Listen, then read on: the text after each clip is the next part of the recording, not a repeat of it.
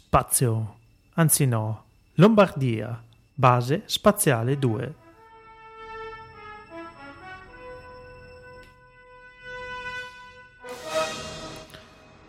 Data astrale 31 gennaio 2012.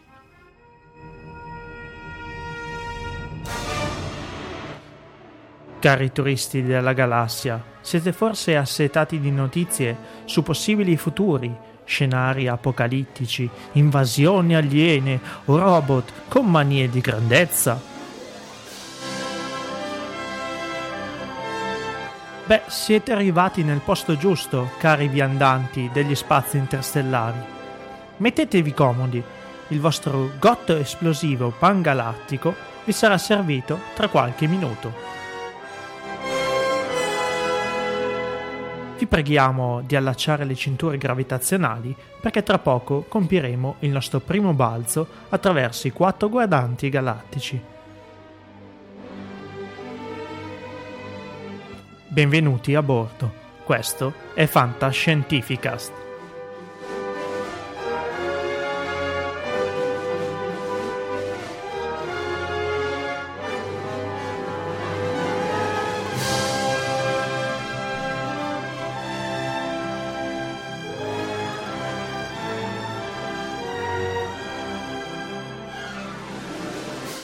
Benvenuti al primo episodio di Fantascientificast o Fantascientificast che dir si voglia, spin-off di Scientificast.it e podcast dedicato alla fantascienza. Qui con me in studio c'è l'ideatore, quello che è veramente l'ideatore di questo mm. programma, io sono la telespalla, ovvero Omar Serafini. Ciao Omar. Ciao Paolo, ciao a tutti i nostri ascoltatori. Eh, è bello ritornare in podcast, come si suol dire. e raccontiamo un attimo da che cosa è nato eh, Fantascientificast. Diciamo che siamo rimasti orfani, io, Omar, ma penso anche molti altri, della fantascienza in podcast. Dopo fantascienza.pod, eh, di fatto, si è parlato poco di fantascienza attraverso i nostri canali. Qualche cosa dalle biblioteche digitaliane, qualcosa in altri podcast, però qualcosa che Diciamo, eh, si occupasse per intero dell'argomento non l'abbiamo trovato. Allora ci siamo messi e l'abbiamo creato. Abbiamo recuperato qualcosa da fantascienza.pod, o meglio qualcuno, ma lo diremo dopo. Esatto, esatto, ce lo teniamo come, come sorpresa. Come sorpresa.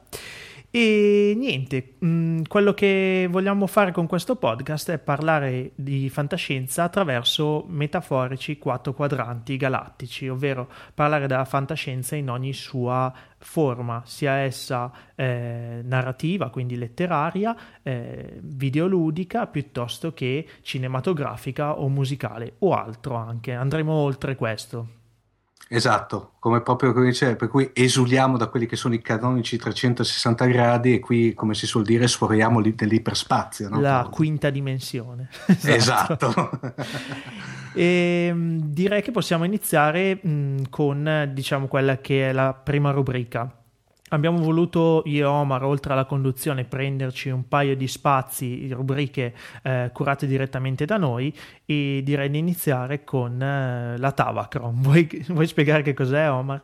Ma velocemente questo è, un, è, uno dei quadranti o il quadrante di mia competenza. A Tavacron fondamentalmente prendiamo il, il nome, eh, prende il nome da una, da una macchina del tempo di uno degli episodi della serie classica di Star Trek e in questo quadrante mi ripropongo di eh, parlare di tutta quella che è stata la fantascienza, anche qua vista a, a 360 gradi dei tempi che furono, però analizzando quel, quegli aspetti o, quelle, o, quei parametri poco conosciuti, al di fuori degli schemi eh, più conosciuti eh, normalmente dalla gente. Per cui io direi Paolo, buttiamoci, azioniamo la nostra Atavacron e ci buttiamo avanti nel passato. Esatto,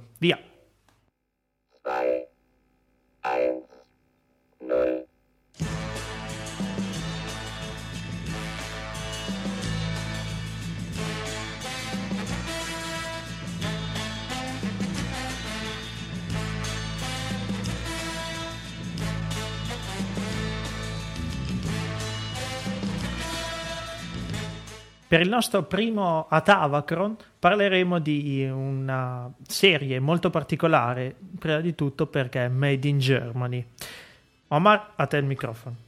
Esatto, è una serie, come hai detto te, particolare perché eh, che è Le fantastiche avventure dell'astronave Orion. Una serie molto particolare perché, come, eh, prima di tutto, come, come, hai detto te, accennavi te prima, è una, sede, è una, serie made in Germany, arrivata in Italia in tempi non sospetti, per cui prima dello spettore Derek, per intenderci. in seconda battuta il fatto che è una serie molto particolare perché è stata una delle prime serie di fantascienza, diciamo, seria, trasmessa da televisione dalla televisione di Stato ita- eh, italiana, la RAI praticamente, che allora, diciamo, quando è stata trasmessa, per cui parliamo dei primi anni 70, era in regime pratic- ancora di monopolio. La RAI, che tra l'altro, voglio dire, non ha mai avuto particolare simpatia no. per la fantascienza, possiamo no, dire così? Diciamo che l'unico lato, la nota di merito che si può avere è che aveva prodotto una stagione di Spazio 1999, la RAI a suo ah. tempo, però diciamo non è mai stata molto amante della fantascienza in generale. In generale. Comunque questa serie, eh, diciamo, oltre a essere, eh, come, dice, eh, come, dicevo prima, famosa in Italia per aver introdotto un certo tipo di fantascienza televisiva, è anche famosa perché eh, per una serie di coincidenze eh, è stata una sorta di eh, gemella separata alla nascita della serie classica di Star Trek, quella di Kirk. Questo perché? Perché da una parte il, è stata assolutamente coeva, per cui il primo, il primo episodio della, della Fantastica Avventura dell'astronave Orion è eh, stato trasmesso esattamente cinque giorni prima della trasmissione negli Stati Uniti del, pile, del primo episodio della serie classica di Star Trek, ma poi anche perché porta avanti una serie di paralleli anche nello sviluppo della trama dei personaggi che sono, anche se eh, totalmente casuali, però sono straordinariamente coincidenti, Simili. come si suol dire. Allora, di che cosa parliamo? Uh, vediamo un attimino di focalizzare il contesto. Siamo in un ben in, un imprecisato futuro, per intenderci, però molto remoto, di là del tempo. Ormai c'è l'umanità che ha colonizzato gran parte della galassia, esistono uh, colonie umane sparse vari, uh, su vari pianeti e eh, il, diciamo, il, la difesa di questi avamposti colonie è affidata a una sorta di eh, flotta stellare, scusate il termine star però ci può stare, una flotta, stellare, una flotta stellare di astronavi. Eh, all'interno di questa flotta stellare c'è questa astronave che si chiama la Orion 7, che è comandata dal maggiore Cliff Alistair McLean e dal suo equipaggio. Allora, già la figura di Cliff Alistair McLean è, diciamo, un poteva essere una sorta di gemello separato alla nascita del buon James T. Kirk della serie classica. Un cugino, diciamo. Sì, cugino teutonico, diciamo. eh, in effetti è, ricalca molto le, ricalca molto il personaggio uh, delle, del, delle, fantastiche avventure dell'astronave Orion, ricalca molto la figura di Kirk, è molto, interper- eh, diciamo, è molto ribelle, non segue mai le regole, ha una sua interpretazione del tutto personale degli ordini che gli vengono dati. Inoltre poi il suo equipaggio è estremamente eterogeneo perché abbiamo all'interno del, dell'equipaggio già una vena di multirazzialità, abbiamo uh, un, uh, un, ingegnere che in questo caso non è scozzese ma è di origine penso uh, nord europea che perdonatemi la, la, pronuncia si chiama Asso Sigberson. Abbiamo Sarà il ten- svedese svedese suppongo esatto. il tenente Mario De Monti chiaramente. chiaramente non ancora ispirato al ben noto Premier per intenderci abbiamo il, il, navigatore che doveva essere nelle, diciamo, nelle intenzioni della produzione di origine nipponica, che Atan Shubashi, oh, è già qui un, un navigatore nipponico. Un navigatore nipponico eh, era abbastanza parallela, e poi abbiamo la addetta alle comunicazioni che era la tenente Legrel. Uh, dopo l'ennesimo, diciamo, l'ennesimo mh, macello creato da, uh, dal, comandante, dal, comandante, McLean viene, le viene affiancato al suo interno con una, come una sorta di controllore del suo operato anche eh, una affascinante tenente che si chiama Tamara Jagelosk, eh, che doveva essere una sorta di doveva controllare il suo operato che all'inizio della serie della, diciamo poteva essere una sua antagonista, poi però pian piano, pian piano si amalgama alla perfezione con il resto dell'equipaggio diventando loro complice. Eh, corrotta nell'animo da, ma corrotta nell'anima. Spericolatezza. In effetti poi le azioni finali di, del comandante McLean giustific- come dire, il fine giustificavano i mezzi. Eh, a contorno di, di, questa serie che purtroppo è durata appena sette episodi eh, c'era un diciamo si stava elaborando il contesto di un, una serie di scontri con questa fantomatica razza aliena che eh, si chiamano i Frog che è una razza aliena, diciamo, um, si vede pochissimo nella serie come delle sagome uh, iridescenti, ma in effetti uh, si sa poco niente né da dove vengono né quali sono i loro scopi, se non ovviamente rompere le scatole ai terrestri. E soprattutto il fatto che uh, sono eh, molto più avanzati dal punto di vista tecnologico, addirittura riescono a, a, far deviare delle stelle dal loro percorso e indirizzarle verso la Terra. Così, esatto. facciamoci del male. Bene. No, tra l'altro poi la serie parte subito con fuochi artificiali, infatti dopo appena due episodi, nel secondo episodio, l'astronave Orion viene completamente distrutta e viene sostituita da una nuova. Uh, per cui Schiantare lascio... la, l'astronave dopo un episodio è... Diciamo che eh, poteva essere quello che dà l'idea è che vedendola adesso col discorso a seno di poi ehm, L'equipaggio, nonostante sette episodi, però dava l'idea di più complicità nell'equipaggio di quello dell'equipaggio dell'Enterprise, per intenderci. Infatti c'è un paio di episodi in cui il comandante McLean eh, cerca di, eh, come dire, copre eh, le scappatelle dell'ingegnere Asso alla moglie praticamente, per cui inter- molto interessante questa cosa qui. Allora, eh, come abbiamo detto, la serie purtroppo... E stiamo parlando durante... di un'epoca comunque abbastanza, non voglio dire bigotta, però... No, però diciamo una, una, una ecco esatto, non in tempi eh, chiamiamo libertini, passami il termine. Eh, per... sì. ecco. Diciamo che la, la, serie, tra l'altro, a suo tempo era, era fra una fra le più costose della, della, eh, prodotte dalla televisione eh, tedesca. Infatti ha degli effetti speciali notevoli e, secondo il mio modesto parere, notevolmente superiori a quelli della serie classica di Star Trek. No, ho visto qualcosa, sì, sono abbastanza so- d'accordo. Sotto alcuni aspetti, sì soprattutto la partenza dell'astronave Orion, che è quella che secondo me è rimasta nell'immaginifico fantascientifico e che apparentemente sale dalla base dell'astronave Orion al di sotto dell'oceano, sale in questo vortice che tra l'altro è un vortice vero perché era stato creato in una, in una piscina di uh, un, uh, un, centro studi sul Ehm, sull'idraulica praticamente per cui si ha questa astronave che esce da questo vortice d'acqua ed erano abbastanza curati. Per contro Paolo c'erano ovviamente poi delle cadute di stile molto infantili come per esempio l'adozione di ferri da stiro nella plancia dell'astronave oppure dei bicchieri di carta dei bicchieri di carta come lampadari però come si può dire eh, o dei rubinetti come manopole però diciamo tanto giusto... che chiacchiere sto guardando in effetti sono bicchieri Eh, però, come ti ripeto, per i tempi secondo me era notevolmente superiore a quello che era il, il, lo standard che dopo ci ha abituato Star Trek. Eh, diciamo che alla fine della prima stagione il, produttore, che era Rolf Arnold, che era una sorta di Jane Roddenberry teutonico, aveva già eh, iniziato a lavorare sulla seconda stagione, ma praticamente la ARD, che era la, la casa, la, l'emittente televisiva che lo mandava in onda, le ha bo- uh, bocciato il il progetto. Da lì in poi l'astronave Orion è caduta in, se- in un oblio in quanto è eh, rimasta molto famosa per una serie di repliche a livello europeo. Negli Stati Uniti non è mai stata esportata per, fondamentalmente per due motivi. Il primo che era ancora in bianco e nero, mentre invece eh, negli Stati Uniti era, c'era già in auge da colore. colore, esatto, ma poi soprattutto il fatto che doveva essere doppiata e da questo punto di vista su quasi tutte le serie al di là di quelle fantascientifiche, eh, gli americani statunitensi non sono molto propensi al doppiaggio no, delle serie. Non lo sono oggi, non lo erano neanche allora, probabilmente. Per cui eh, è successo che è caduto in questa sorta di oblio. Eh, adesso si era parlato non, non, molto tempo fa di una sorta di remake, una sorta di, e qui arriva di nuovo il Next Generation eh, curata dal, dalla, me, dalla me famigerato Ronald Emmerich, per cui eh, Godzilla, Independence Day, eccetera, eccetera. Ho già i brividi.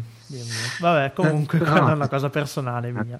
Diciamo che qui in Italia è stata abbastanza sfortunata perché ehm, è stata passata in quella contenitore che era la, la, dei miei tempi per intenderci, che era la TV dei ragazzi, e tra l'altro solamente quattro episodi di, di cui di, tre li hanno saltati. Quindi la RAI non si smentisce. Esatto, si smentisce mai.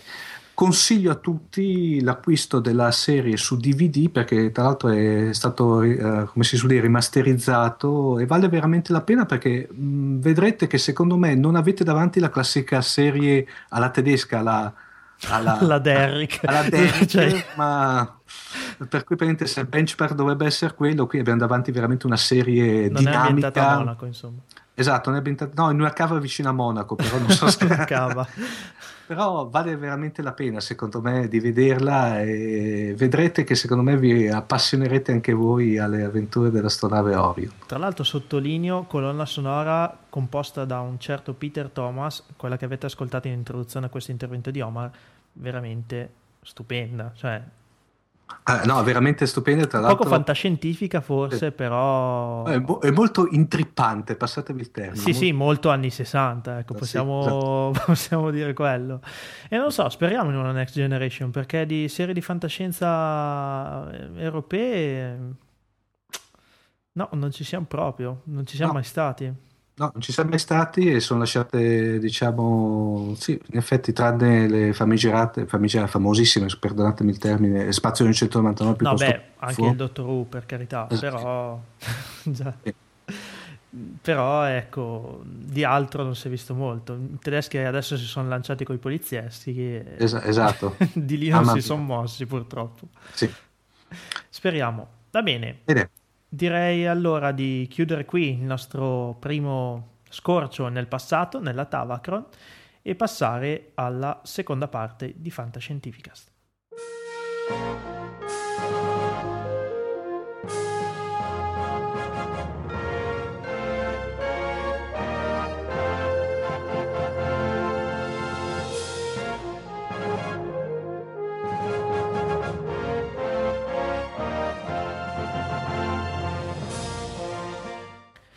Chissà quanti di voi hanno riconosciuto questa colonna sonora, anzi l'hanno riconosciuta e l'hanno associata a un videogioco, sì, perché il secondo quadrante del nostro Fantascientificast è dedicato oggi alla fantascienza videoludica, sarà dedicato anche in futuro alla fantascienza videoludica e oggi appunto parliamo di Wing Commander. Omar ti dice qualcosa?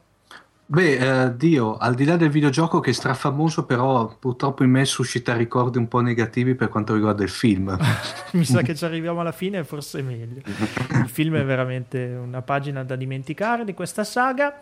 Saga nata dalla mente del programmatore Chris Roberts nel 1990 in casa Ori- Origin System, azienda che tra l'altro è fallita nel 2004, mi sembra.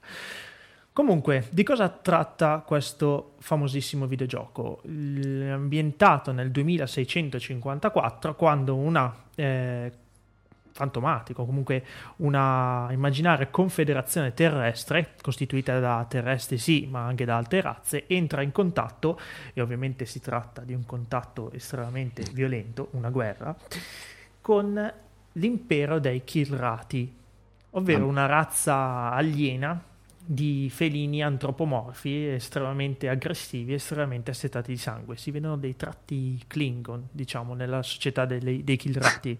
No, veramente, sono... C'è, c'è anche il nome, Kilrati. Eh, ricorda, in mm. effetti, qualcosina.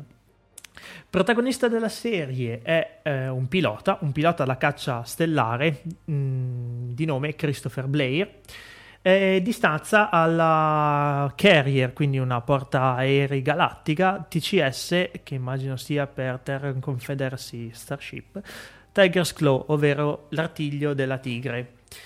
nave impegnata durante una missione in un settore della galassia chiamato Venice, che per motivi che non sono noti durante il videogioco è comunque abbastanza cruciale per la guerra. La cosa interessante di Wing Commander e era già avanti allora da un punto di vista di trama nel 1990 perché eh, la struttura del gioco era ad albero.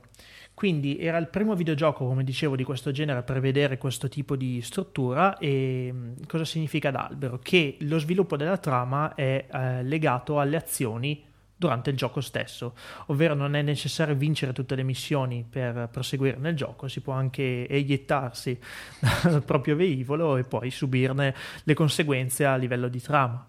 Per cui se, pad- se il giocatore è padrone del suo destino, praticamente. E praticamente sì, cioè diciamo ad esempio una missione prevedeva l- la distruzione di tutti i nemici in una certa area del settore Venice, se questo non riusciva perché le forze erano troppo così troppo devastanti il giocatore piuttosto che morire all'interno dell'abitacolo poteva iettarsi poi la, stro- la storia aveva una trama diversa ovvero magari era necessario fare più, più cose per raggiungere mm-hmm. lo stesso obiettivo e allora era qualcosa di, eh, di, abbastanza innovativo, Paolo? Sì, sì, sì, 1990 assolutamente sì. sì. E, e, anche l'interazione stessa con l'equipaggio della Tiger's Claw determinava eh, sviluppi diversi della trama personale di Christopher Blair. Mm. Quindi non solo l'andamento della guerra, ma anche eh, l'andamento proprio delle interazioni del protagonista con l'equipaggio. Mm-hmm. Anche sentimentali, se vogliamo, in ah, certi casi. Per per cui era, era, sdoppiato, cioè c'era anche l'aspetto personale e privato del protagonista. Sì, sì, sì, perché c'erano sempre diciamo, delle scene sì di uh, caccia, quindi di, di simulazione mm-hmm. di caccia stellare, ma anche delle scene ambientate nel bar della Tiger's Claw, dove mm. si interagiva con uh, i vari personaggi, i vari uh, copiloti piuttosto che eh, Ale, Wing, diciamo. Da qui sì. anche il nome del gioco, Wing Commander è un ruolo dell'avionica, se non mi mhm. sbaglio, mm-hmm. è il, quello, colui che comanda il, la, lo Storm, ecco. anche, anche, nel linguaggio moderno, diciamo. Eh, al primo episodio diciamo che ha questa trama, si sono aggiunte due Secret Ops, poi Wing Commander 2, Wing Commander 3 e questo è da sottolineare perché Wing Commander 2 onestamente non aggiungeva molto al gioco anche a livello di grafica. Wing Commander 3 le cose cominciano a cambiare perché siamo ormai nel 1994 e il videogame si è ormai lanciato su supporto compact disc.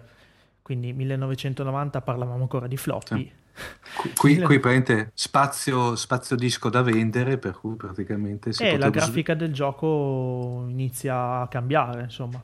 Parliamo dallo sprite eh, eh, dimensionale a una vera e propria bozza, così mm. vogliamo, di grafica poligonale. Sembra quasi vero, io mi ricordo mm. ancora queste parole nel 1990 e guardate dove siamo oggi.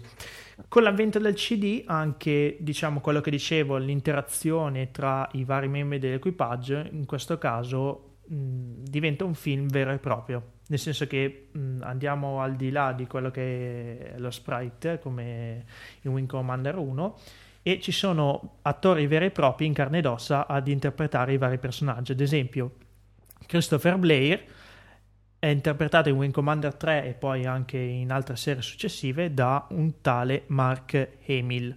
Eh. Cosa ti dice? Beh, Questo? diciamo Luke Skywalker. Luke Skywalker, esatto, di Guerre Stellari. Mm. Insieme poi ad altri comunque attori importanti, ad esempio Michael, Malcolm McDowell, eh, cioè, mi viene in mente, beh, in primis uh, l'Alex uh, Delarge di Arancia Meccanica, ecco, infatti. oppure diciamo più tendente ai nostri, ai nostri interessi, Soran di Generazioni. Sì, oddio, Generazioni forse è uno dei capitoli mm. di Star Trek da... Sì, più, più tristi. Più tristi. Ma anche attori come John Rice Davis, ovvero il professor Arturo di Slider o eh, un, con un pochino più di trucco Gimli del Signore degli Anelli, quindi attore di tutto rispetto. E i Kilrati, vi chiedete, i Kilrati erano dei pupazzoni di fatto, interpretati sempre da uomini, ma con delle maschere semoventi. 1994 è l'anno, o comunque siamo negli anni in cui uscì il primo episodio delle Tartarughe Ninja. Ah. E fu ingaggiata la stessa eh, casa di effetti speciali per creare e programmare le maschere dei Kilrati. Quindi molto vere, molto reali. Ma perdonami Paolo, per, ma questi spezzoni qui diciamo facevano da collante, da, da, cioè non erano interattivi, erano, facevano da collante fra le varie no, fasi no, no, del gioco? erano in parte interattivi, sì. Ah, Come in Wing Commander 1, sì, perché con Wing Commander 3 riprende la struttura d'albero che era stata mm-hmm. abbandonata in Wing Commander 2. La stessa formula si ripete poi con Wing Commander 4, però diciamo che dopo questo titolo del 1996 la saga ha cominciato a mm. subire il segno dei tempi. Sono usciti mm. altri titoli, Prophecy nel 1998, piuttosto che vari remake anche per PlayStation, anche per altre piattaforme, per carità. Però non si è mai eh, diciamo ripreso il clima o comunque la bellezza dei primi titoli. E così, diciamo, la serie di Wing Commander ufficiale si concluderebbe, però il gioco diciamo, fu oggetto di eh, un vero e proprio culto, perché comunque chi l'ha giocato l'ha amato, sì. me compreso. Quindi sono usciti diversi libri non tradotti in italiano, una serie animata che io mi sono visto tutto su YouTube. eh, Sulle... Com'era? Mm, un po' infantile. Diciamo mm. che non era, mm, non era, una trama, per dire, non era un cartone da adulti, era un cartone mm. da adolescenti, diciamo. E questo cartone, Wing Commander Academy, mi sembra, eh, avventa- eh, raccontava le avventure del, del giovane Christopher Blair 13 episodi in tutto, eh, non, eh, non, estremamente lunga. Eh, da notare il fatto che Mark Hamill si prestò anche in questo caso al doppiaggio. Ah, ah, è un po' per cui si può fare come tipo la famosa o famigerata, dipende dai punti di vista, serie animata di Star Trek, per intenderci. Beh sì, lì c'era un altro tipo di produzione, eh? sì. c'era l'Anna Barbera dietro che sì. non è proprio così, però sì, diciamo di sì, si è provati a andare anche nell'ambito cartoon, senza sì. troppo successo, devo dire la verità. E infine, ahimè, come ricordato yeah. all'inizio, non possiamo non ricordare il film tratto da Wing Commander, ovvero Wing Commander Attacco alla Terra del 99, regia di Chris Roberts, ovvero il programmatore che iniziò il tutto nel 1990. E forse per quello che secondo me... Eh, no. Diciamo che programmatore e regista forse sono due, due tipi di professioni che non no. vanno molto d'accordo. Diciamo Paolo che secondo me le premesse c'erano tutte, secondo me, per fare, non dico un capolavoro, ma qualcosa di estremamente interessante. Ah, interessante, sì. Purtroppo però, come dire, il compito non è stato svolto all'altezza dei presupposti. No, perché di fatto il film come trama ebbe una specie di minestrone di, di, di tutti gli aspetti toccati in, in tutti i titoli del videogioco. Quindi la mm. sceneggiatura risultò un po' così eh, confusa anche in certi tratti il budget era estremamente limitato e anche alcune cose come il famoso veicolo spaziale che invece di fluttuare nello spazio viene sì. tirato verso... Ecco, non, non, non, incontrarono il favore del pubblico, diciamo, tant'è che eh, il film ha ottenuto un ben 11% su Rotten Tomatoes su 46 revisioni e uno 0% rating dal sito Top Critics. Ma poi e soprattutto... nel 2009 Dulcis in Fundo il Time mm. l'ha messo nella lista dei peggiori film tratti da videogame. Quindi... Tra l'altro poi, mamma mia, mi hanno rovinato i Kilratti, per cui praticamente mi ricordo... Sì, praticamente... Cioè io Mm. no, vuoi dirlo tu? Sì, che io avevo ancora, come diceva prima Paolo, quel poco che ho visto il videogioco, però avevo l'iconografia di questi maestosi felini. Leoni quasi. Leoni, delle, diciamo, ma di, di, un certo livello. Qui purtroppo, a parte che si vedono pochissimo nella trama eh, Vedi, del, del vero, film, vero. si vedono veramente poco, ma sono una sorta di, eh, praticamente di... Eh, gatti pelati, non mi viene in mente nessun tipo di, di perché... dei Rex Devon eh, esatto, esatto, esatto, bravissimo lo di Sphinx praticamente completamente pelati che, che non c'entrano niente e non, e non, portano come dire onore a questa razza no, tra l'altro no. poi Paolo mi, eh, mi, pare che tutta la diciamo la sottotrama del film che parla dei pellegrini nel, nel videogioco è veramente accennata giusto? Mentre nel invece videogioco qui... accennata e come ti dicevo negli ultimi titoli. Cioè, quindi nei primi non si ha traccia di questo, di questo tema dei pellegrini, che sono delle specie di viaggiatori galattici, un po' alla Dune, con poteri sì. strani. E nel film vennero cacciati dentro in qualche modo onestamente adesso è un po' di tempo che non lo rivedo il film forse meno male. Vuol dire che c'è qualcosa di più interessante da vedere.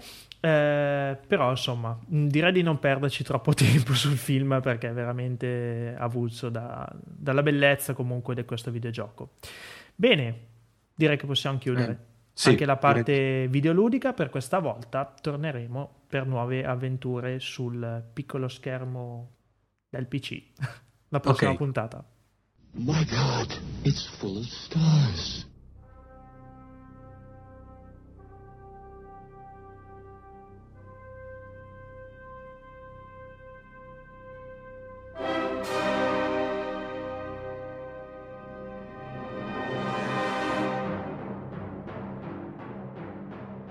Per questo primo episodio di Fantascientificast abbiamo già tra noi quello che sarà poi un ospite fisso.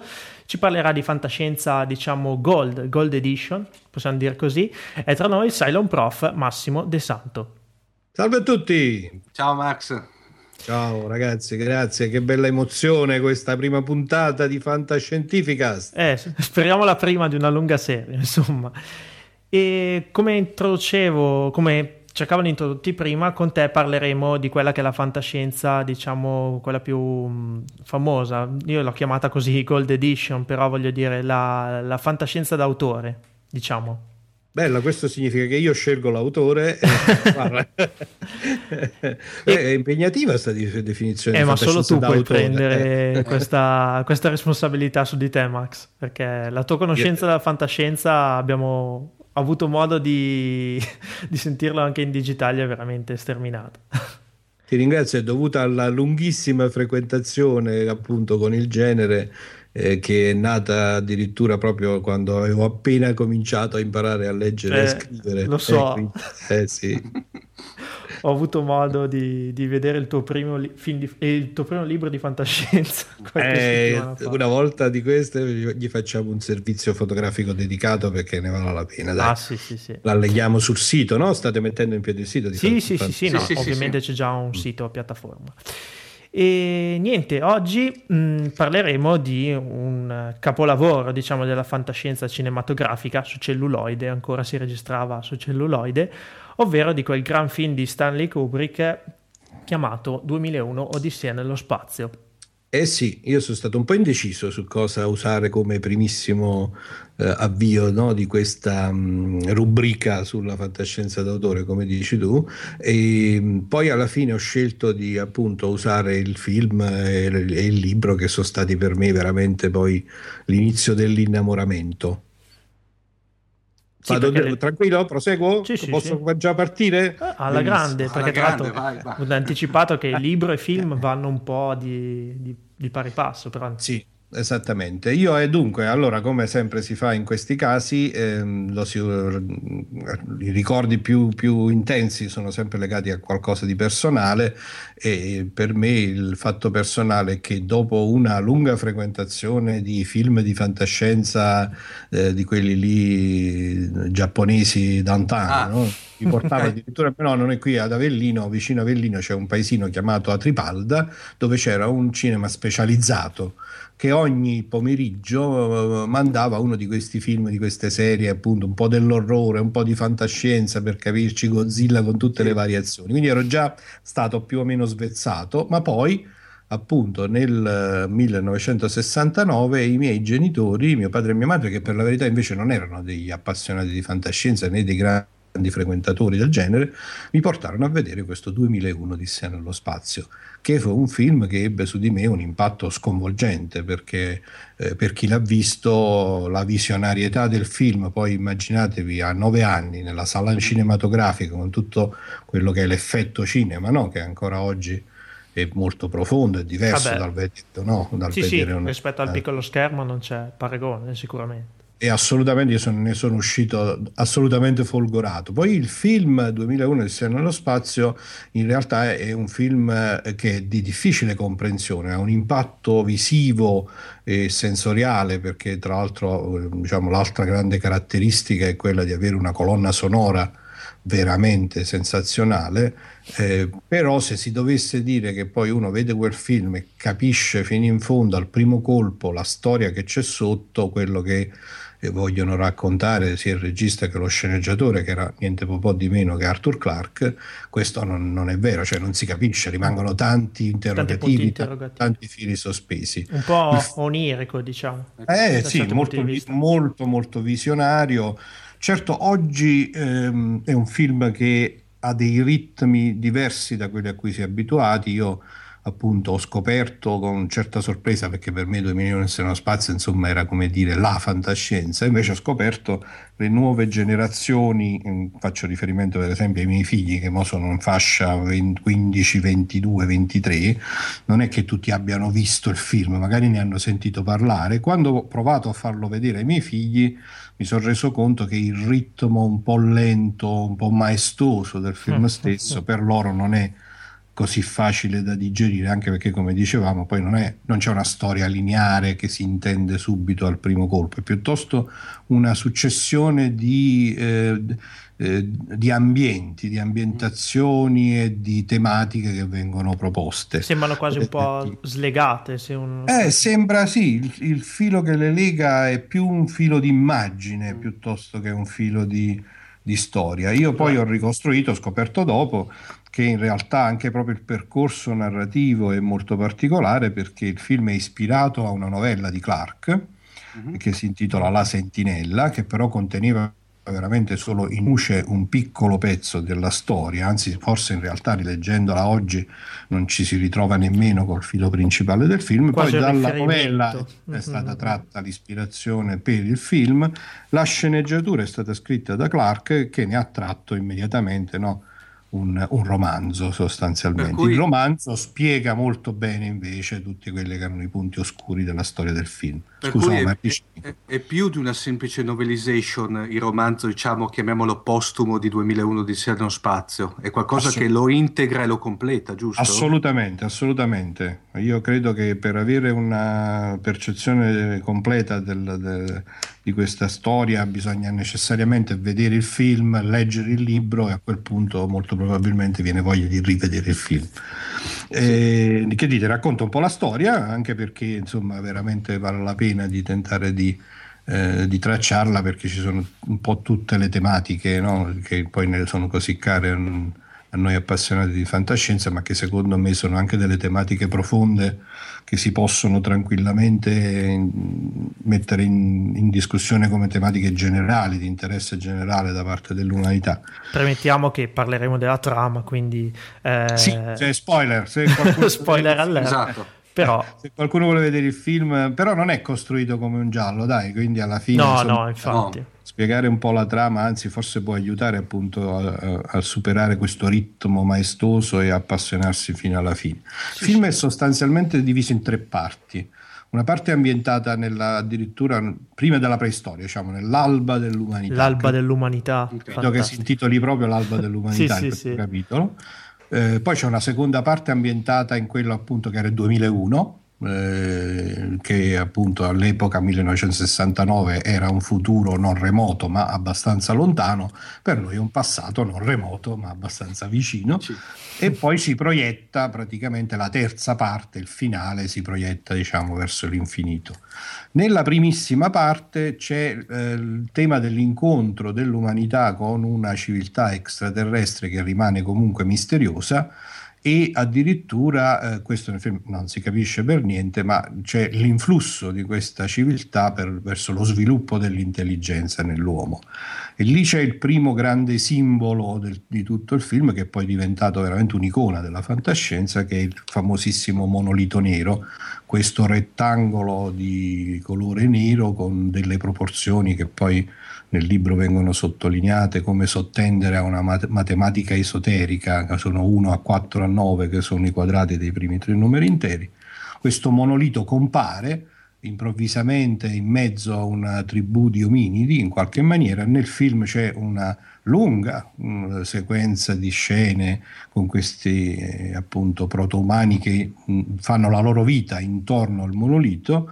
Eh, e poi c'è il passaggio alla seconda parte con una di quelle che è veramente una delle transizioni più belle, credo secondo me, della storia della fantascienza, perché c'è una scena nella quale eh, il proto-umano eh, ha imparato a utilizzare gli oggetti. E quindi, quindi da lì si capisce per che la prima monolito... volta usa un osso e esatto. lo usa come, per, ahimè, come Caino lo usa per uccidere un, un, altro, un altro ominide, poi lo lancia in aria nel momento di trionfo e c'è questa eh, sequenza in cui la camera inquadra l'osso che rotea nell'aria e, e l'osso si trasforma improvvisamente in un'astronave quindi c'è questo passaggio molto brusco no? dal passato remoto giorni, al, all'immediato futuro, come dicevamo, sottolineato peraltro da un passaggio della colonna sonora stupefacente, perché la prima parte della colonna sonora era quasi cacofonica, un brano di musica classica che mi pare si intitoli Lux Eterna, che è un coro dissonante di voci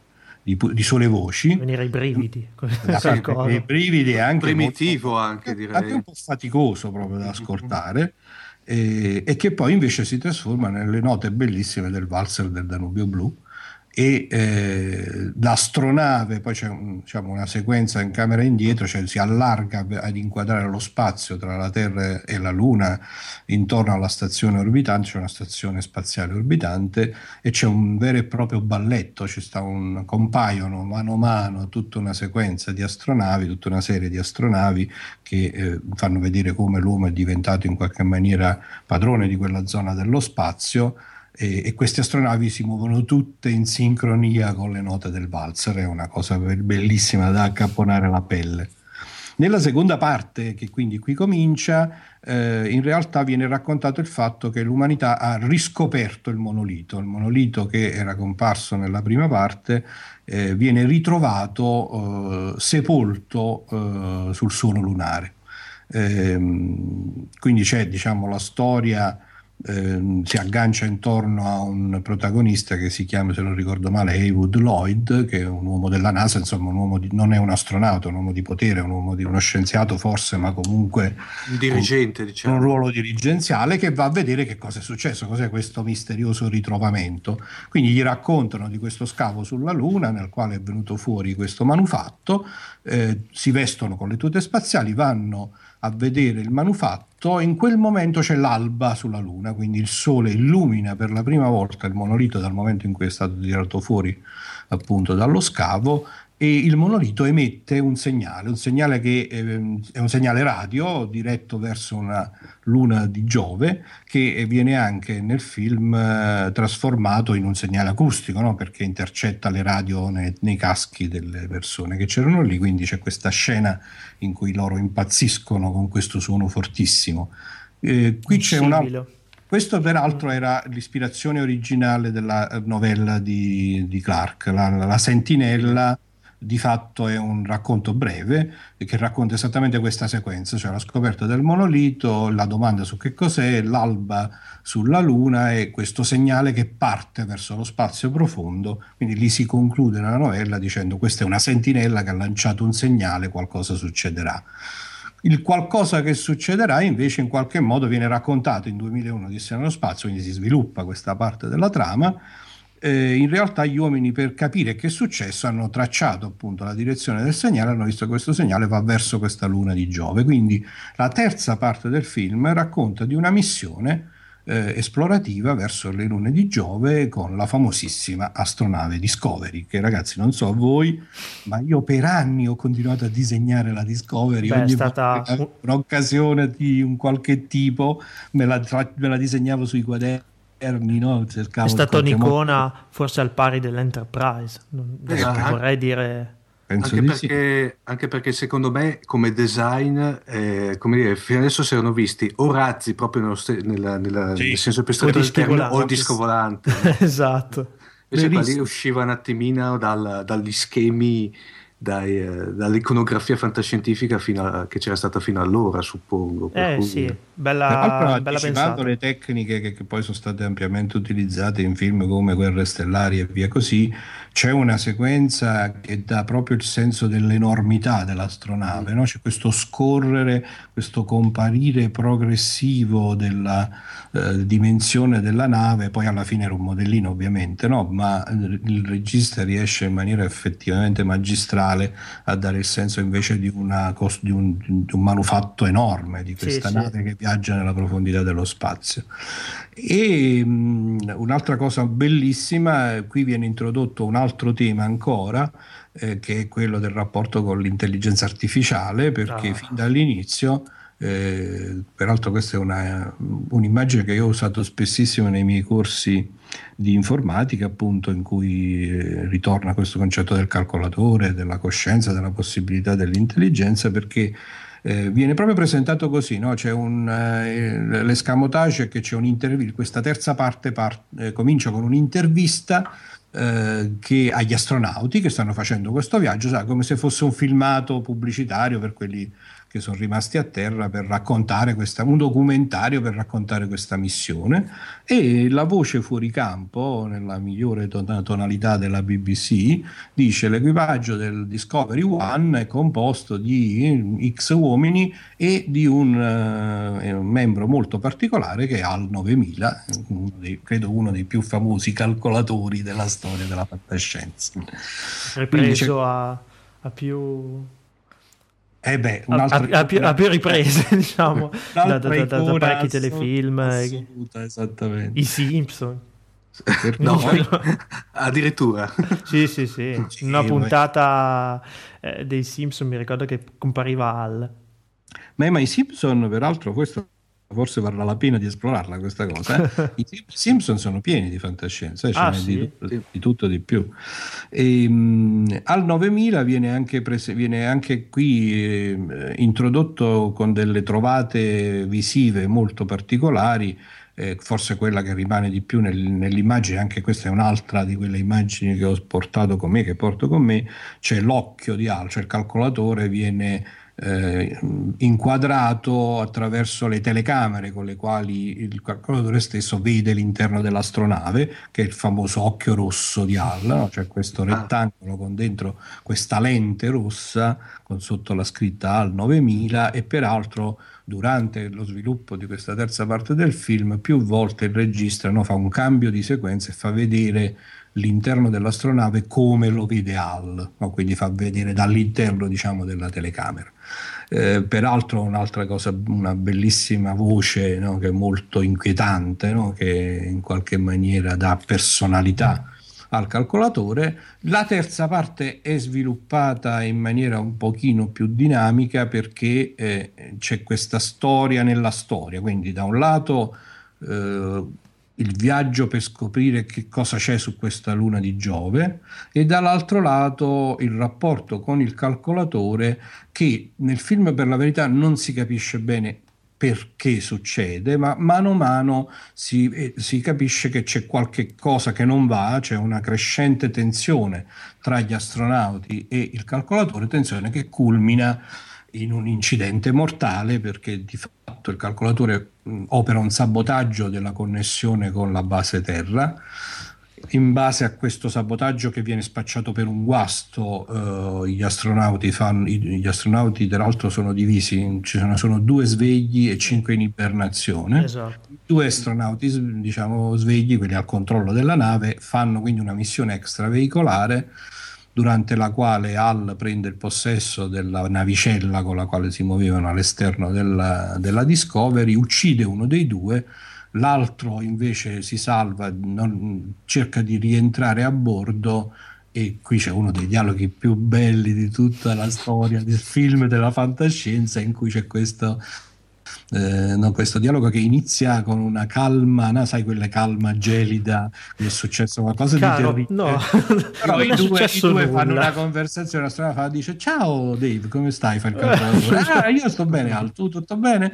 Senti, mi faresti rientrare per favore? Mi fa, no, mi dispiace, non ti posso far rientrare. Ma come non mi puoi far rientrare? Eh no, mi dispiace Dave, purtroppo non mi è possibile. E quindi a quel punto, insomma, la cosa è degenerata, c'è poi una parte un po' più movimentata, appunto, nella quale l'astronauta riesce a rientrare. E ehm, altra sequenza fantastica, c'ha il problema che non può semplicemente staccare la spina, spegnere il calcolatore perché il calcolatore eh, è praticamente il controllo dell'astronave, quindi non, disattivarlo completamente equivarrebbe a trasformare l'astronave in un pezzo di metallo e di conseguenza si trova ad affrontare questo problema e lo risolve rimuovendo parti della memoria della macchina, quindi entra in una sala che contiene la memoria del calcolatore con un cacciavite, no? c'è anche lì una rappresentazione molto molto bella questi moduli di memoria ottici che, che escono. sono che escono uno Sì. alla volta, si disinseriscono e mano a mano che si disinseriscono il calcolatore piano piano regredisce come se tornasse alla fanciullezza e poi all'infanzia con una eh, sequenza finale nella quale canta una canzoncina eh, di quelle lì giro giro tondo, una canzoncina infantile in cui anche la voce che prima era una voce calda perfettamente, completamente umana, se non per l'assenza di emozioni in qualche misura, diventa invece una voce me- progressivamente sempre più meccanica e più lenta. Colpisce molto anche la, la freddezza appunto di questa scena. Reinterpretata oggi sarebbe stata una scena caotica, forse in cui... Sì, mo- molto più coreografica Ma- direi. Eh, probabilmente sì. Come dicevo dall'inizio, appunto, tutto il film è pervaso da questo passo un po' maestoso, un po' lento.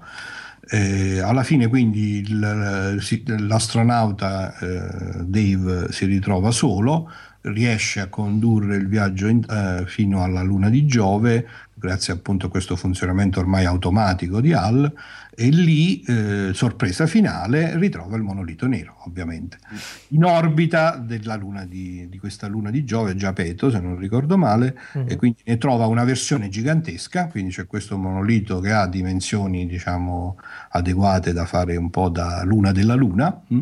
e esce dalla, dalla Discovery con una di queste navicelle, si avvicina al monolito per vedere che cosa succede e lì parte la- il finale del film. eh, assolutamente sconvolgente e incomprensibile perché di fatto c'è una sequenza appunto onirica eh, con un gioco di luci, eh, riflessi sugli occhi, eh, è veramente una cosa da vedere, assolutamente. eh, Psichedelica. psichedelica. Visti Si- gli anni, Si intuisce che è una forma Eh di viaggio, ma niente di più. eh, che poi culmina il paradosso del paradosso con lui che si ritrova in una stanza d'albergo. Si Ah. ritrova in una stanza d'albergo e, e si ritrova con indosso la tuta spaziale senza il casco, si leva il casco per l'aria perfettamente resp- respirabile, eh, fa qualche passo all'interno della stanza e sul letto eh, della stanza d'albergo ritrova una versione molto invecchiata di se stesso. Quindi c'è quest'ultimo attimo nel quale guarda questo se stesso molto molto vecchio, si vede che sta ormai esalando l'ultimo respiro e qui il film si conclude con una rinascita, quindi misteriosamente il tutto finisce con un bambino, con un feto in orbita intorno alla Terra, il bambino delle stelle. Come potete capire, dopo questo racconto che abbiamo fatto, siamo usciti di là, di qui a, diciamo al sud si dice intontoluti, cioè, Ma- un po' stupefatti. Io almeno, no, nove anni, io evidentemente con nel cuore già l'inclinazione per il mistero e per la fantascienza, io ne sono uscito Estasiato. estasiato e nello stesso tempo disperatamente bisognoso di capire che diavolo era. Quindi corsi a comprare questa versione roman- del romanzo, eh, che era qualche mese dopo fu, fu resa disponibile, lo, lo, divorai nell'ambito penso di un paio di giorni e poi passai un paio di mesi a raccontare per filo e per segno a mia madre, poverina, che non aveva capito molto. Che paziente, no, penso neanche che le interessasse granché per la verità, eh, però si sorbì tutte le mie spiegazioni nelle quali appunto le spiegavo che in effetti quello era un viaggio dimensionale con il quale l'astronauta era arrivato nei pressi del pianeta originario dell'intelligenza extraterrestre eh, che a sua volta si era evoluta no, in una forma incorporea e aveva deciso di nominare, tra virgolette, l'astronauta come sentinella della Terra, diciamo così, come eh, tutore guardiano della Terra, quindi quella trasformazione a bambino delle, delle stelle sottintendeva il fatto che l'astronauta tornava sulla Terra con questa nuova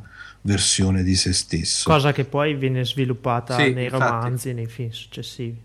Sì, poi eh, Clark ha dato a 2001, mi pare, due o tre seguiti, due sono sicuro, un terzo non tanto, 2010, l'anno del contatto, poi mi pare che c'è 2100 e forse c'è anche un 2003 o qualcosa del genere.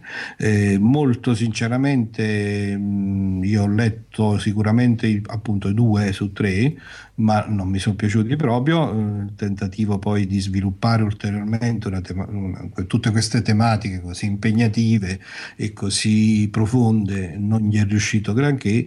Eh, del 2010, del secondo libro, è stato tratto anche un film che tutto sommato era anche abbastanza pregevole, anche con degli interpreti eh, molto bravi però onestamente io poi non ho ritrovato né nel film né nei successivi romanzi il fascino e la profondità di 2001 che invece è un assoluto forse, forse perché Max tra l'altro mentre 2001 secondo me è multilivello come a livello di comprensione e interpretazione. E spesso volentieri multilivello passatemi il termine a scoppio ritardato. Nel senso che uno lo vede in tempi differenti attribuisce ehm, valori differenti alla visione mentre invece secondo me 2010 era molto più lineare come trama, in senso sì, era molto sì, più sì, da film, cioè era assolutamente, mo, assolutamente. Diciamo, Infatti, mono... 2010 è una storia comprensibile, eh, tranne inizio, una fine, eh, tranne proprio il finale che c'è Max, trovata, dimmi. Per, per, cui praticamente cioè adesso um, premesso il fatto che io l'ho, l'ho, visto, diciamo l'ultima volta che l'ho visto sarà almeno un 5 anni fa, però in effetti eh, eh, avevo dimenticato quello che, la, diciamo, le, su i tre terzi del film, i primi due terzi sono molto lenti, mentre in effetti il film ha una sorta di accelerazione anche in termini di, di, di trama, di, di coinvolgimento ver, verso la parte finale, giusto? Sì, sì, Senso... assolutamente, certo. La prima parte è proprio lentissima, ci sono 15 minuti in cui si vede questo balletto di ominidi eh, che vengono ripresi in, varie, in, vari momenti della vita di questa tribù primitiva e che è veramente un, molto faticoso e di una lentezza eh, estrema. La seconda parte comunque tutto sommato c'è il valzer, poi quindi c'è questa scena con eh, Helmut, eh, eh scusate, non ricordo proprio bene il nome. Heywood, Heywood Floyd. eh, o Lloyd eh, che fa questa specie di, come dire, no, di briefing con gli scopritori del monolito e anche lì è molto lento, poi si vestono con le tute spaziali, escono, si avvicinano al monolito e c'è questo stacco poi con il sibilo, con il segnale.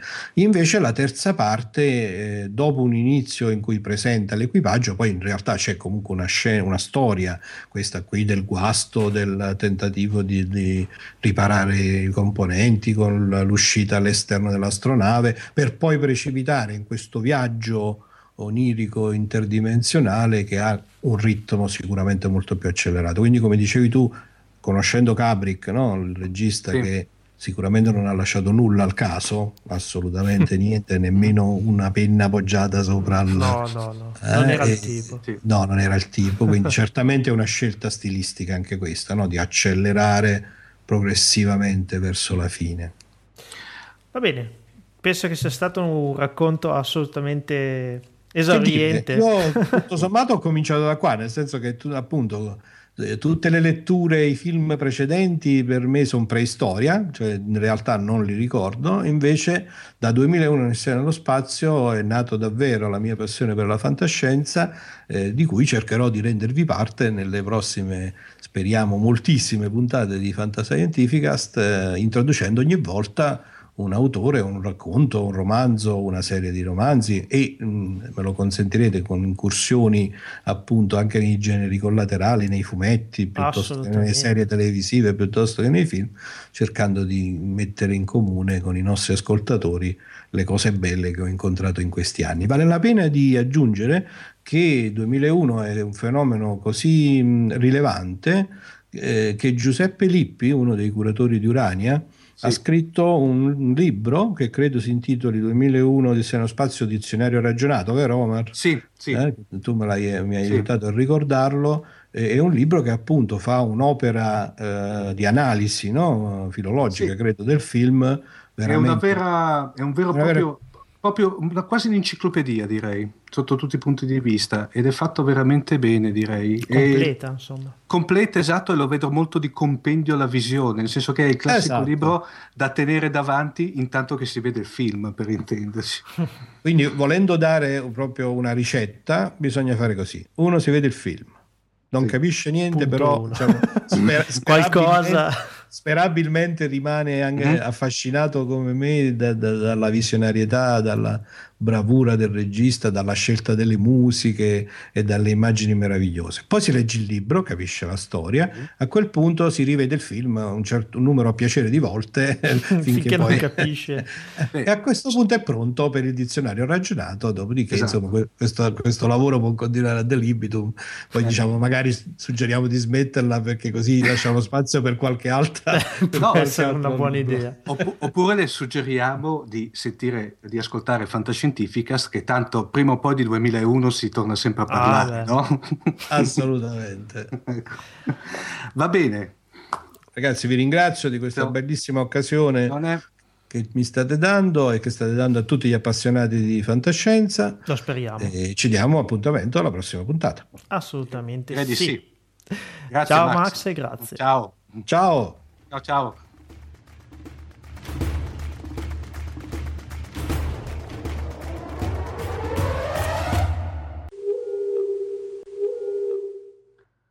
Come primo uh, speaker del nostro podcast e diciamo abbiamo l'onore qui di avere in questa prima puntata di Fantascientificast un uh, noto appassionato e di musica ed elettronica, Alessandro Martellotta. Ciao Alessandro. Ciao Omar, ciao Paolo, ciao a tutti ciao. gli ascoltatori. Uh, di che cosa ci parli oggi, Alessandro? Allora, oggi vi parlo del Teremin, questa, oh. questa, parola un po' sconosciuta che si riferisce a un oggetto probabilmente altrettanto sconosciuto. Infatti, giusto perché i nostri ascoltatori possano visualizzarlo, anzi, più che visualizzarlo, possano capire eh, dal punto di vista acustico di cosa stiamo parlando, volevo far sentire un piccolissimo passaggio e già qua particolare strumento. Eh, gli appassionati di fantascienza saranno... Avranno i brividi. Eh, quindi già qui Già qui eh, ognuno di noi penso che si ricordi un film, uno spezzone o qualcosa in cui ha sentito questo, questo suono particolare e eh, si è chiesto chissà qual è lo strumento che, che genera questo suono così, eh, così particolare, così, così, strano, così, così unico. No? Banalmente la suoneria dell'iPhone. O banalmente la suoneria dell'iPhone. Questo strumento appunto è il Theremin, è uno strumento che ehm, è stato inventato molto moltissimo tempo fa, è stato inventato intorno agli anni 20 da, ehm, da, un fisico russo che appunto si chiamava Leon Teremin. È uno strumento, si può definire sicuramente il, il primo strumento elettronico della, della storia. È uno strumento eh, che provo a descrivere brevemente, eh, anche se poi linkeremo moltissime pagine in cui eh, i nostri ascoltatori potranno trovare ulteriori informazioni. È nelle composto note. da un... nelle note, nelle note. Certo. È, un, è composto da una scatola di legno, di plastica, di, di vari materiali assolutamente non conduttori per una serie di motivi e da due antenne, un'antenna verticale posta sul lato destro e un'antenna orizzontale posta sul lato sinistro. Quindi diciamo una, una bacchetta verticale a destra e un anello orizzontale a sinistra. È uno strumento incredibile perché si suona senza toccarlo. Infatti non bisogna assolutamente toccarlo, ma bisogna gestire la vicinanza e lontananza delle proprie mani da queste due antenne. Quindi ci si avvicina, ma non lo si tocca. Um, parlo proprio due secondi del, del principio che, che, che, vi sta dietro. Um, l'antenna, le due antenne insieme con le nostre due mani formano due condensatori.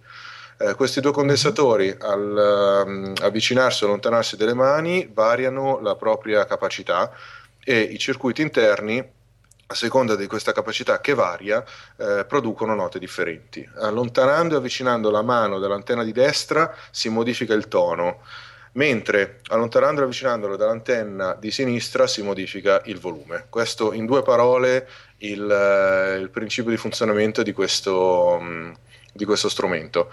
In particolare quei vibrati molto mm, diciamo mm, caratteristici, molto caratteristici dei, dei, film, dei, film, di fantascienza si ottengono abbastanza facilmente facendo tremare la, la mano la, la, mano destra è l'unica cosa che mi, mi, sentirei di dire che si ottiene facilmente perché per il resto è un, eh, uno strumento abbastanza difficile da suonare perché non si hanno riferimenti. Eh, la, la, distanza appunto è nello spazio e non c'è come non ci sono i tasti di un pianoforte o anche i tasti del, di, un, di, una chitarra.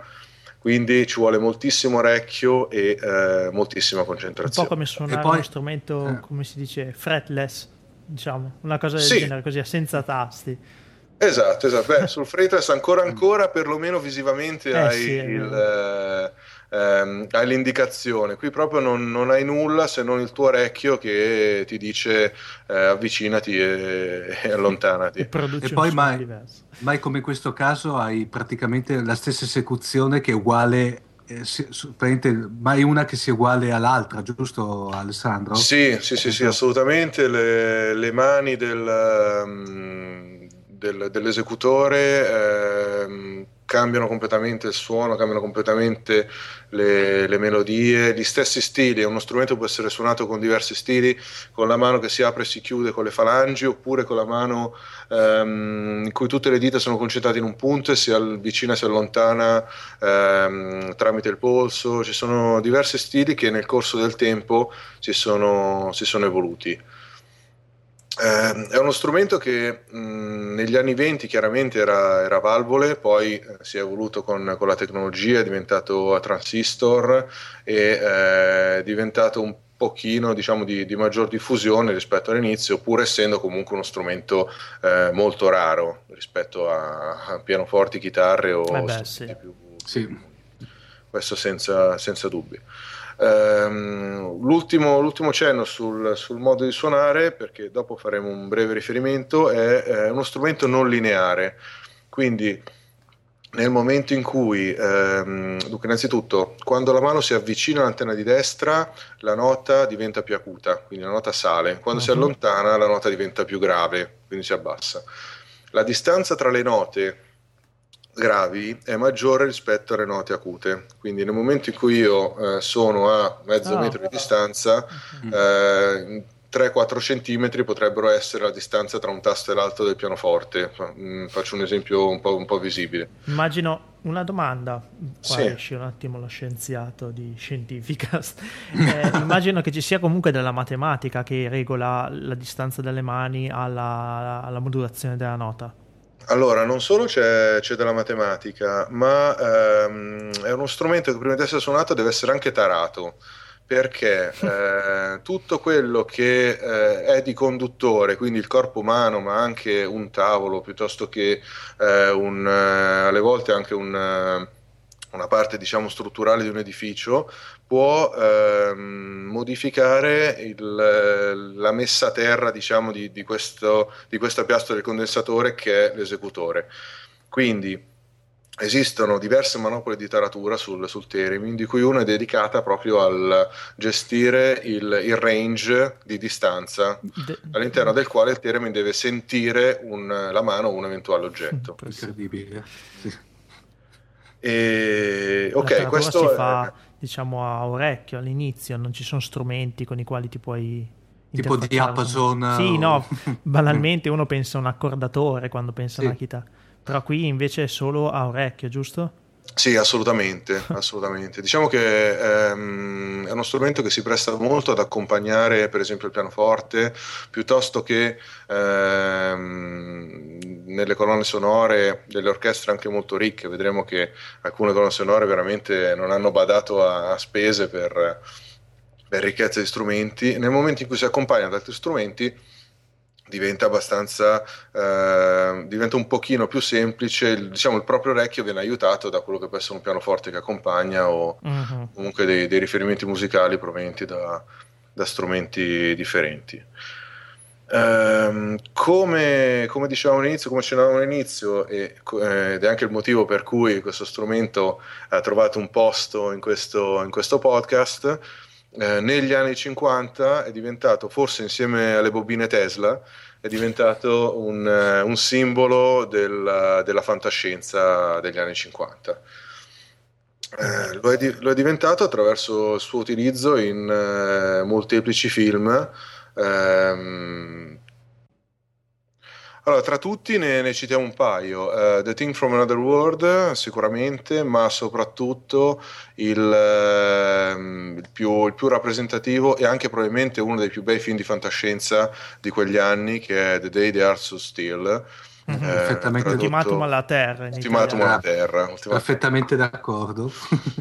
allora, questo, questo film in cui, come dicevo all'inizio, oltre che due o tre teremi che suonano in contemporanea, almeno un paio, eh, ci sono una, una, moltitudine, aspetta, sentiamo un pezzettino, ci sono una moltitudine di strumenti sotto ad arricchire questa colonna sonora veramente importante. Um, il theremin è stato usato anche non solo per, per, la musica ma anche per alcuni effetti sonori per esempio la voce del, dell'alieno quell'alieno metallico che c'è all'interno del, um, dell'astronave è stata fatta attraverso un uso diciamo un po' particolare del theremin. Come, come dicevo poco fa sfruttando la, la, non linearità, quindi il fatto che le note gravi siano abbastanza distanziate, un, un vibrato molto pronunciato sulle note gravi eh, crea quel suono, quella specie di borbottio che si è, si è adoperato, direi con eh, assoluto successo, eh, sul, um, sull'alieno di The Day They Are So Still. Il, il robot. Il robot. Sì, il robot. Esatto. Gort. Gort. Gort. Eh, questo per quello che riguarda le, le colonne sonore degli, degli anni 50. Eh, tutt'oggi, eh, anche se non, eh, non, frequentemente, però viene usato anche oggi nel cinema. Eh, per esempio nel cinema e anche nella televisione, la sigla di Scooby-Doo banalmente, che tutte le mattine in onda su, eh, su Italia 1, eh, la scena finale de, di Qualcuno volò sul nido del cuculo, eh, mm-hmm. Hellboy, e poi due, due, film importanti che sono stati The Machinist e Ed Wood. Eh, questi due film, oltre ad avere in comune eh, il, il theremin all'interno della, della colonna sonora, hanno in comune il fatto che quel, quel, particolare suono di Theremin è stato suonato da una delle più grandi tereministe viventi, che è Lidia Cavina, che Italiana? è la nipote... Eh? Italiana? No, russa. Ah, russa, russa. Che è la... Eh, sì, infatti... Eh, sembra è, è, pieno di Y e di K. Ah, ok. che tra l'altro è la nipote di Teremin in persona. Ah, quindi, accidenti una nipote d'arte. Una nipote d'arte, assolutamente. Ehm, oltre al cinema, il theremin ovviamente viene usato poco anche qui, anche nella musica. Ricordiamo sicuramente Hull Lot Love dei Led Zeppelin, ehm, alcuni brani dei Beach Boys e aspetta, anche... aspetta, aspetta. Hai detto un brano dei Led Zeppelin? Sì, Hull Lot Love? love. Yes. In che pezzo? Alla fine? Eh, nel, nel, Quando lui fa i versi d'amplesso, cioè tipo... No, nella, nell'esecuzione dal vivo, uh-huh. eh, su YouTube c'è pieno di, di filmati, c'è eh, Jimmy Page che mh, tra un, un, riff e l'altro di chitarra usa questo theremin ad antenna singola, in questo oh, caso Dio senza, senza, l'antenna del volume, per, per, ottenere questi suoni tipici da theremin, questi, questi fischi e arricchisce così il, il brano. Quindi YouTube è, in questo è ricchissimo e di, di testimonianze. ehm, ci sono diversi artisti, per esempio su Giamendo c'è un artista che si chiama Peccanini, con, con la doppia K, che è un artista svedese che tra l'altro pubblica su Giamendo, quindi in eh, Creative Commons, è liberamente scaricabile ed è un, un ottimo esecutore, eh, un, ottimo, un, ottimo, musicista che fa un uso del theremin eh, veramente con, con maestria. Eh, da ultimi, diciamo, cito i Project Pimento, che sono un gruppo lounge, quindi un po' più, un po più soft. Siamo passati dalle Zeppelin a mm-hmm. um, diametralmente lo stile opposto. Eh, sono un gruppo questa volta non in Creative Commons, però eh, i cui brani si possono ascoltare o acquistare su internet, eh, veramente bravi, tra l'altro li risentiremo dopo in un, in un, piccolo passaggio. Sia loro che Peccanini usano un, un modello particolare di Theremin che è l'Etherwave Pro, che mh, mm, potrà dire poco, ma per i tereministi è, è la Rolls Royce, perché è veramente uno strumento eccezionale che costa anche svariate migliaia di euro, quindi... Mm cioè, la Stratocaster dei, dei temi. Ma la, la, Stratocaster Custom Shop uh, Relic uh, Vintage uh, quei legni degli anni 50 ricavati dai mobili, cioè veramente Ether Pro è un, è un grandissimo strumento. Ok, passerei a un piccolo quiz. Ah, se, se, vi va. Proprio sì. piccolo piccolo. Volentieri. Dai, ci mettiamo alla prova. ci sono due, due, brani molto famosi che sembrerebbero suonati col Termin, ma non lo sono affatto. Mm. Il primo è questo qui. Credo che sia facile riconoscerlo. Si sente? Sì. Sì. Si sente? E si riconosce anche, immagino. Che è la sigla del Dottor Who. Ah, qua, qua eh. mi trovi molto impreparato, onestamente. Ah, male, male, male, male. È una mia, un mio limite, dottor nel senso che non ho mai avuto modo di approfondire la conoscenza. Comunque, eh, comunque credo che molti ascoltatori lo, lo, conoscano perché con la fantascienza ha parecchio a che fare. Eh ehm, questa sigla ha questo suono che sembrerebbe un theremin perché eh, in generale molti suoni che hanno questo glissato così progressivo che è tipico proprio del theremin in cui non c'è uno stacco tra una nota e l'altra, eh, spesso questo glissato viene associato al, al theremin, ma in questo caso non lo è. In questo caso mh, nel Dottor Wu eh, è stata una, eh, un'elaborazione multipla fatta negli anni 60 di, ehm, di pezzi registrati con altri strumenti elettronici. Il secondo brano, e qui ci sarà un po' di, un po di sorpresa, che sembrerebbe suonato col theremin ma non lo è, è questo. Ah, ah, no. Questo vabbè è facile, dai. Abbastanza facile da riconoscere. Eh, in molti siti Star Wars, no? Sì, certo. sì eh? Star Wars. Sì, sì, è uguale, infatti. diciamo che in molti, molti siti, in molte, mm, molti blog, eh, ho trovato scritto eh, che viene erroneamente associato al Theremin, ma in realtà, sapete Qual è lo strumento che genera questo suono? Una voce? Una voce umana, eh, esatto. Eh, mannaggia. La signora Julie John, no, Luli John Norman, che è un, uh, un soprano.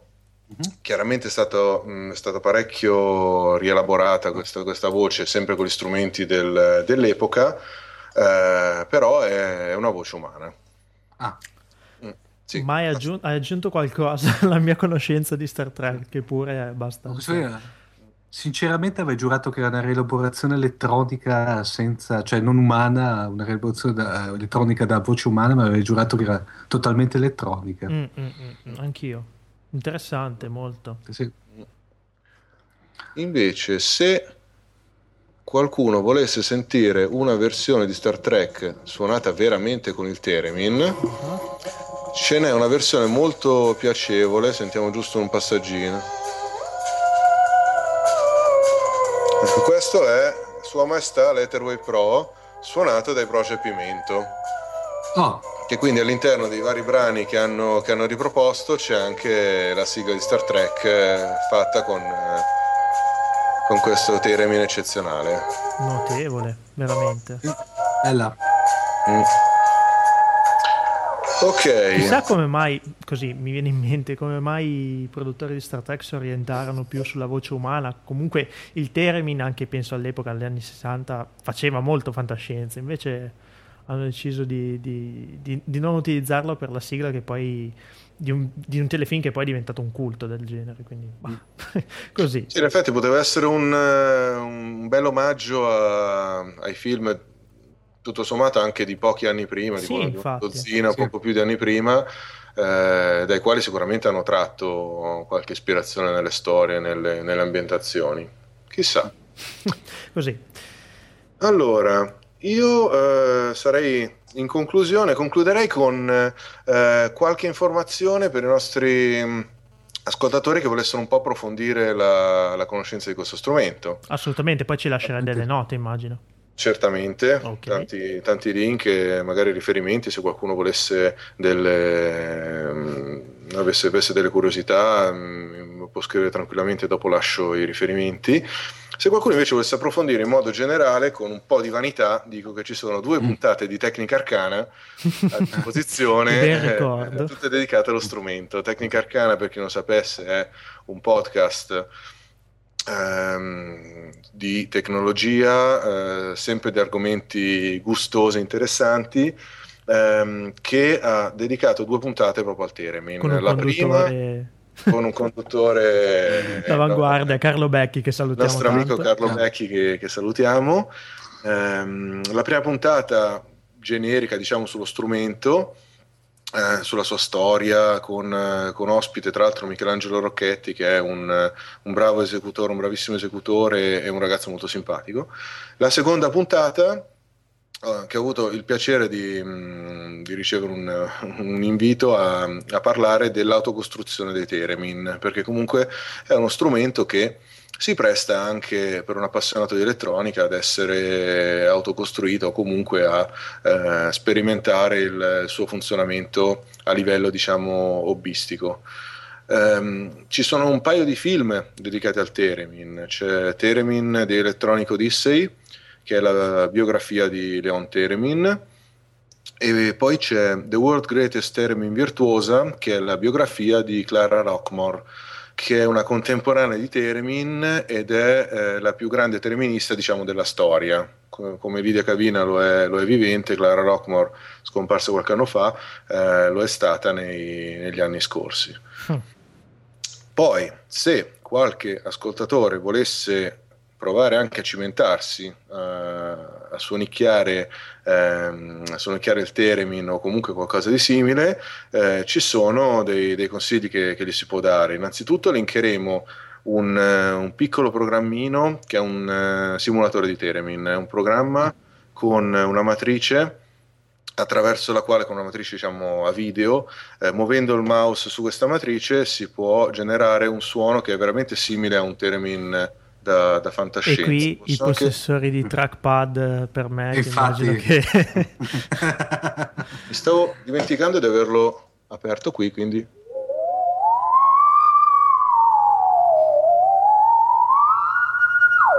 è questo. Eccezionale. Eh, È stato un programmino gratuito, veramente con un, eh, molte possibilità di personalizzazione, si può personalizzare la forma d'onda, il delay, il range e, ehm, e ci si può giochicchiare diciamo da, da subito. Se qualcuno invece volesse fare un passo ulteriore, quindi magari acquistarlo e eh, provare a suonarlo, i Theremin vengono prodotti, diciamo, l'unica, l'unica azienda eh, internazionale o comunque di, di- di- di una certa dimensione che li produce è la Moog, quindi la famosa azienda di... Ah, quella dei, di- dei sì. si- sintetizzatori, giusto? Sì, esatto, quella dei, dei sintetizzatori, che ne ha a catalogo alcuni modelli ehm, ottimi, nel senso che sono degli ottimi prodotti, ma sono abbastanza costosi, cioè un, un buon Theremin della Moog costa circa 500 euro. Mm. Ehm, durante una serie di studi, di, di contatti e di incontri che ho fatto online, quando stavo un po' approcciando lo strumento, soprattutto all'autocostruzione, sono venuto eh, in contatto con un, un artigiano americano di cui linkeremo il, eh, sicuramente il sito, ehm, che si chiama Dan Burns, che è un costruttore di Teremin a un costo eh, sicuramente più basso, quindi parliamo di un ottimo Teremin intorno ai 200 euro, spedizione compresa, mm. assolutamente di qualità, quindi che eh, nulla hanno da invidiare eh, ai, ai MOG. Quindi mh, mm, può essere certamente una scelta da, da, consigliare se qualcuno volesse cominciare, volesse provare.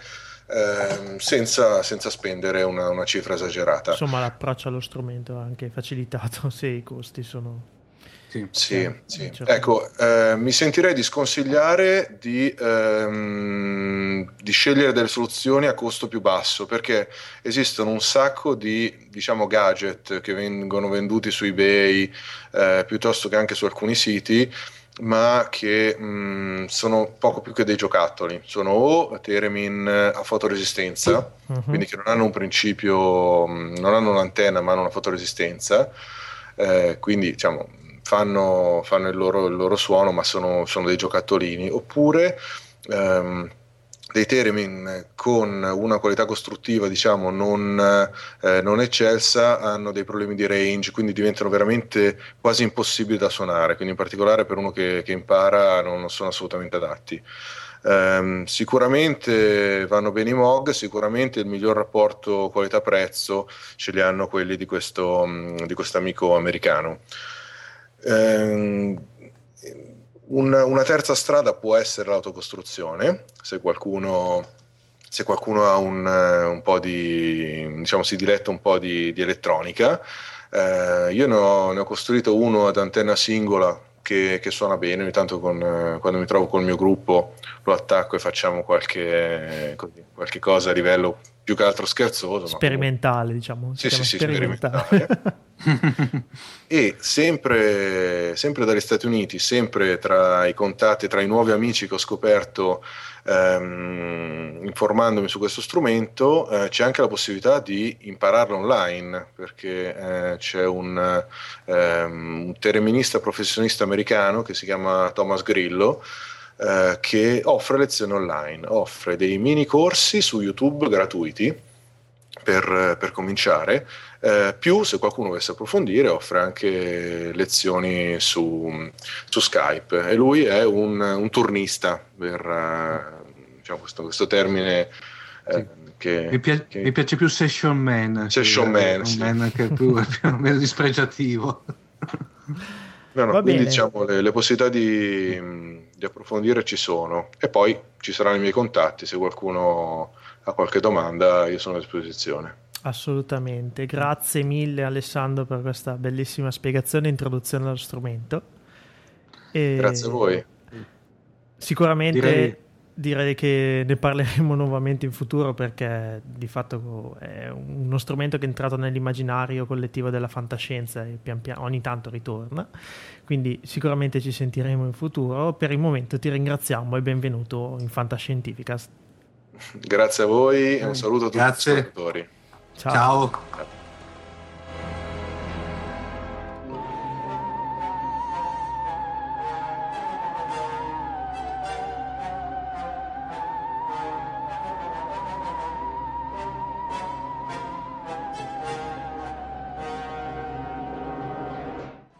Dopo il bellissimo intervento di Alessandro Martellotta sul Termin e sulle note della colonna sonora di Ed Wood, film del 94 che vi consigliamo di vedere se non l'avete mai fatto, arriviamo alla attualità fantascientifica in collaborazione con fantascienza.com. Anzi, come vi dicevamo all'inizio di fantascienza.pod, il loro podcast, abbiamo preso l'ispirazione e abbiamo nell'equipaggio anche Silvio Sosio, che ascolterete presto. Che dire, allora passiamo all'attualità, come dicevo, e eh, da fantascienza.com apprendiamo che la saga di Dune torna in libreria grazie alla Fanucci che tempo fa ha ripubblicato l'intero ciclo dei canti di Hyperion di Dan Simmons, che mi sto rileggendo, e adesso ha pubblicato eh, la famosa saga di Frank Herbert, Dune appunto, saga iniziata nel 65 con il libro omonimo, continuato poi nel 69 con il Messia di Dune, eh, L'imperatore Dio di Dune nell'81, eh, eh, scusate, i figli di Dune nel 77, Dune. l'imperatore Dio di Dune nell'81, gli eretici di Dune nell'84 e la rifondazione di Dune nell'85. Vincitore, tra l'altro, il primo Dune dei premi Hugo e Nebula, tra le massime onorificenze della fantascienza. E dal quale ovviamente è stato tratto il famoso film di David Lynch, mitico, esatto. oserei dire, sì, rivalutato ultimamente direi anche. Sì, forse sì. E, mh, apprendo dall'articolo, ma si sapeva già, insomma, che George Lucas si è ispirato parecchio al romanzo di Dune nel dar vita alla serie di Guerre Stellari, che sì. tutti conosciamo, insomma. Fanucci ha eh, rieditato tutti i libri li trovate in edicola a prezzi modici, diciamo. Il primo volume costa solo 4,90, come sta facendo Fannucci un po' per tutte le serie di fantascienza che sta ripubblicando, mentre gli altri hanno un prezzo di 9,90 euro. Quindi comunque assolutamente accessibile e se non sì. l'avete ancora letto, Dune è una saga imperdibile, assolutamente da leggere, insomma. Sì. Penso che anche su questa però poi spenderemo ben più di una parola, Omar. Giusto? Esatto, oppure ben più di un quadrante per intendersi. Prego, tu avevi Prego. qualche altra notizia? Penso. Sì, invece io la, una notizia che, come dire, mi allieta moltissimo è che finalmente... Esatto, perché finalmente abbiamo la data certa di eh, uscita del ormai famosissimo film Iron Sky. Oh. Allora, una brevissima introduzione, consentimela, praticamente Iron Sky è questo film totalmente prodotto, diciamo, in, eh, da filmmaker indipendenti e, e, se vogliamo anche con mezzi relativamente economici rispetto alle grosse produzioni hollywoodiane. È stato creato dallo stesso, diciamo, staff che aveva fatto a suo tempo la famigerata e tra l'altro anche lì bellissima serie, eh, saga di Star Trek, praticamente, Fantastica. che è una bellissima diciamo, prese in giro di Star Trek. Eh, che consigliamo a tutti di andarsela a reperire, tra l'altro mi pare che siano anche scaricabili in maniera gratuita dal loro sito. Sì, sì. Eh, penso che fosse andata down a un certo punto, ma, ma, ma forse è recuperabile ancora. Sì. Cerco nella ecco. rete e metto qualche riferimento. Benissimo, e Iron Sky invece è questa, per intenderci, eh, ovviamente parliamo sempre di un certo tipo di fantascienza molto ironica, eh, perché non, non, aspettatevi niente di serio, trame pesanti, è tutto molto ironico. Si percepisce e, già dal trailer. Dal trailer che tra l'altro è bellissimo e direi che la, mh, velocemente la trama è che verso la fine della seconda guerra mondiale i, i nazisti scappano con delle astronavi eh, verso il lato scuro della Luna e qua impiantano una, tra l'altro una stupenda base a forma di svastica praticamente da dove eh, tramano il, la riconquista futura del, del, del, del mondo, pianeta, sì. del pianeta. Esatto. E, diciamo, avendo visto sinceramente il trailer, l'ultimo, che lo trovate tranquillamente anche su YouTube e nelle note che metteremo a piede dell'episodio, il, il, trailer è veramente, direi, stratosferico, a dir poco, veramente. È troppo forte. No, no, tra l'altro anche ben fatto da un punto di sì. vista di effetti speciali, anche con un budget abbastanza limitato, almeno si percepisce sì. questo. Sì. Tra l'altro, Però... correggimi se sbaglio, verrà presentato al Festival di Berlino. Esatto, verrà, eh, esatto, il mese prossimo verrà, eh, l'11 di febbraio esattamente, verrà, debutterà ufficialmente al Festival di, eh, di Berlino e addirittura sembra subito dopo verrà, uscirà ufficialmente uh, in, in, patria, mi pare che sia uh, uh, nord europeo praticamente, mi pare che siano finlandesi se non sbaglio sì, i sì, produttori. Sì, ecco. Comunque andate a vedere il trailer perché veramente vale la pena. Sopra, mm, non anticipo niente, ma c'è una scena stupenda. Uh, è da vedere, è da vedere. una bella presa in giro dai nazisti, sì. insomma. Sì, sì. Va bene, possiamo concludere qui, penso, il primo episodio di Fantascientificas. Che dici, Omar? Sì, direi di sì. È stata dura, ma ce l'abbiamo fatta. Ce l'abbiamo fatta. Mi raccomando, fateci avere critiche, commenti, così, anche plausi, quello che volete. I nostri contatti sono www.fantascientificas.it info chiocciolafantascientificas.it per le email, poi ci trovate anche su Twitter all'indirizzo fantascicast perché di più non si poteva, e su Facebook ovviamente. Vi aspettiamo, mi raccomando, e ci diamo l'appuntamento tra un paio di settimane con il prossimo episodio. Ok, lunga ciao. vita e prosperità. Lunga vita e prosperità. ciao, alla presto, prossima. Ciao.